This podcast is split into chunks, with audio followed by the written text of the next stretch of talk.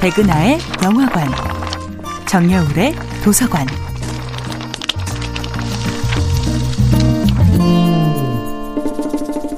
안녕하세요. 여러분과 아름답고 풍요로운 책 이야기를 나누고 있는 작가 정여울입니다.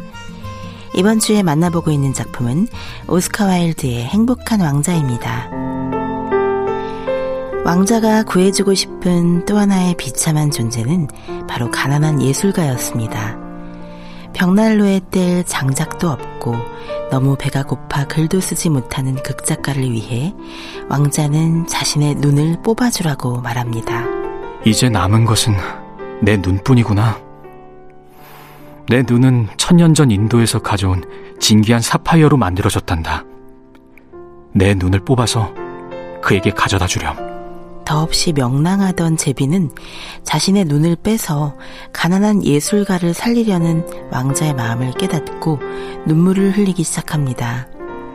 나부로 만든 심장을 지닌 왕자는 가난한 자들의 비참에 눈물 짓고, 따뜻한 남쪽으로 날아가던 제비는 가던 길을 잊어버리고 왕자의 꿈을 이뤄주며 눈물을 흘립니다.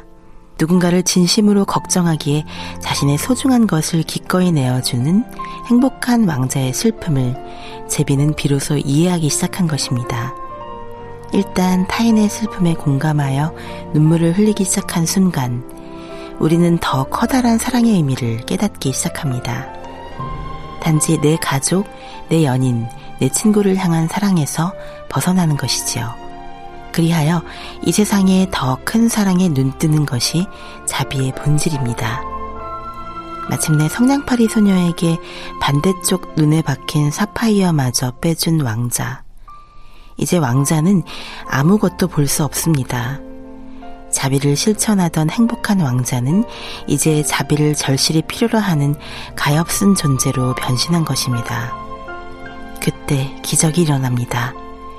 왕자가 비참한 이들을 바라보던 그 따스한 눈으로 제비가 왕자를 바라보기 시작한 것입니다. 왕자님은 이제 앞을 보지 못하게 되었군요. 그러니 제가 언제까지나 당신 곁에 남아있을 거예요. 이것이 바로 자비의 결정적인 본성이지요. 난데없는 타인을 내 삶에 연결시키는 것. 자비는 우리를 뜻하지 않는 사건에 끌어들입니다.